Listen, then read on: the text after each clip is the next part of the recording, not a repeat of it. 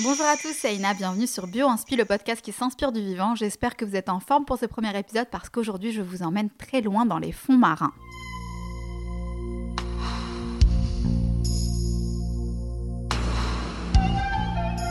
L'idée aujourd'hui c'est de partir à la découverte d'une relation assez incroyable avec d'un côté une anémone de mer et de l'autre un poisson clown, tout ça pour essayer de comprendre comment ces deux espèces vivent en symbiose totale. Et pour commencer, on va réhabiter l'anémone de mer parce qu'on la prend à longueur de temps pour un végétal, avec son petit nom de fleur et sa belle apparence, alors que croyez-moi, on parle bien d'un animal et il fait partie du groupe des cnidaires. Dans la même famille, entre guillemets, en version mobile, vous retrouverez la méduse. Et leur point commun, c'est d'avoir des tentacules qui, au moindre contact physique, vont libérer le contenu de milliers de petites capsules qui contiennent des filaments, un peu comme des harpons ou des mini-seringues remplis de venin. Et pourtant, les fans de Nemo vont tout de suite me dire Mais le poisson clown, lui, il est bien capable d'habiter sur son anémone de mer. Et c'est vrai, d'ailleurs, ça leur apporte à tous les deux beaucoup d'avantages. Déjà parce qu'ils vont s'échanger des nutriments essentiels, mais ils vont aussi se protéger mutuellement des prédateurs. Parce que oui, l'anémone elle pique, mais méfiez-vous du poisson clown et de sa petite taille, déjà parce qu'il est très territorial. Il a des petites dents très pointues et il peut se montrer vraiment agressif, même envers nous. Mais jamais, jamais envers son anémone parce que sans elle, il est incapable de survivre. Et s'il bat des records de longévité, on voit parfois qu'il vit jusqu'à 10 ans, ce qui est énorme pour un poisson, c'est vraiment grâce à elle. Et c'est pour ça que la nuit, quand l'eau n'est pas agitée, que rien ne les met en danger et qu'il fait chaud, le poisson clown va se mettre à remuer les nageoires d'une manière assez spéciale pour assurer la bonne oxygénation et le bon renouvellement de l'eau autour de l'anémone. Ça ne peut pas le faire seul et c'est essentiel à son développement. Et cette relation privilégiée, elle continue de fasciner les chercheurs parce que dans tout ça, on n'est plus tellement sûr de comprendre quelle est la stratégie du poisson clown pour résister à la piqûre. Là-dessus, il y a des chercheurs français qui ont réalisé une étude qui a été publiée fin 2019 et eux, ils vont poser deux hypothèses pour expliquer cette capacité unique. La première, c'est que le poisson clown sécrète lui-même à la surface de sa peau une substance qui va le protéger. La deuxième, c'est que le poisson clown va se servir d'une substance sécrétée par l'anémone de mer pour l'utiliser comme une sorte de camouflage chimique et il devient progressivement invisible pour elle. Et a priori, la vérité, elle devrait se situer entre les deux, puisqu'ils découvrent surtout que l'anémone et le poisson, à force de cohabiter ensemble, finissent par partager une partie de leur microbiote cutané. Quand on parle de microbiote, on parle de l'ensemble des micro-organismes, comme les bactéries par exemple, qui vivent dans un environnement spécifique, donc ici la peau. Donc avant de se rencontrer, c'est très clair, chacun ses microbes. Mais au bout de 7 jours, ces signatures microbiennes, comme on les appelle, vont être modifiées ils vont s'échanger des bactéries donc qui vont devenir communes aux deux espèces. Et on dirait peut-être pas comme ça, mais ces résultats, ça représente une vraie avancée pour la recherche. Parce que c'est la première fois qu'une étude aborde telle quelle la question de la modification du microbiote chez deux espèces marines. Et là, ça ouvre la voie à beaucoup de recherches. Déjà pour comprendre si ces micro-organismes sont impliqués dans la résistance du poisson clown, mais aussi pour regarder s'ils produisent par exemple des composés qui pourraient nous être utiles à nous. Alors, ça t'inspire?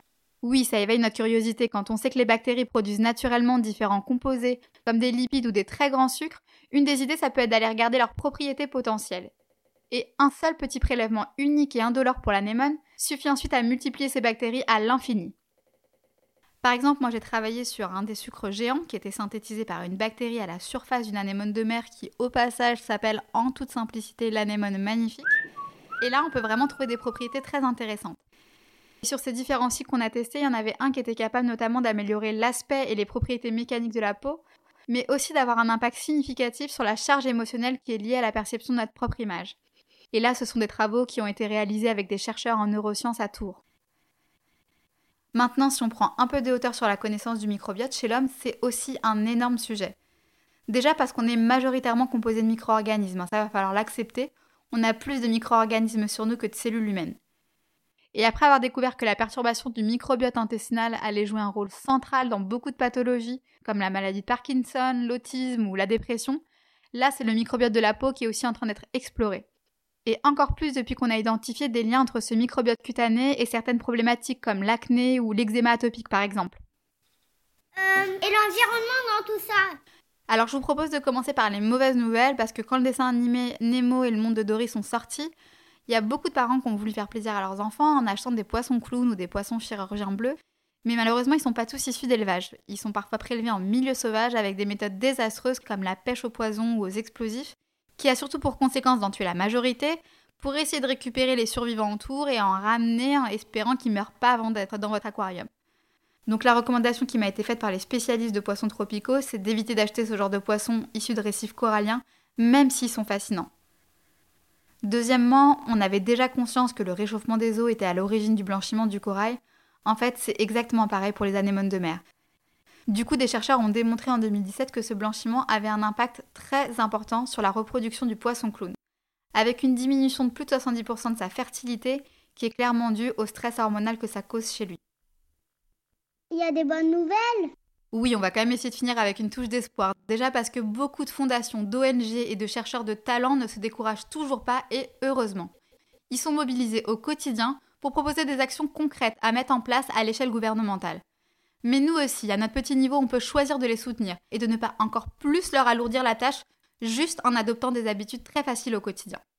Le faire en conscience, par exemple, à chaque fois qu'on choisit de mettre du plastique, même recyclé dans nos sacs en tissu, ou à chaque fois qu'on passe à côté d'un mégot au sol, sachant qu'il peut polluer à lui tout seul des centaines de litres d'eau. On le sait tous, hein, et pourtant ne jamais rien lâcher là-dessus, c'est déjà un bon début. Et un jour, peut-être qu'en adoptant aussi des vrais gestes barrières envers cet océan, on pourra espérer nous aussi devenir cet animal qui fait du bien aux autres espèces. Merci d'avoir suivi ce premier épisode qui a été soutenu par Sequence, Biomim Expo et Premium Beauty News. Merci, merci à Natacha Roux, Vincent Laudet et François Briand, des chercheurs passionnés et passionnants, qui ont immédiatement accepté de m'éclairer sur leurs travaux quand je les ai sollicités récemment. Donc vous trouverez d'ailleurs les références scientifiques de ce podcast en notes. Et nous, on se retrouve au prochain épisode pour découvrir comment l'ours brun pourrait tous nous inspirer en ce moment.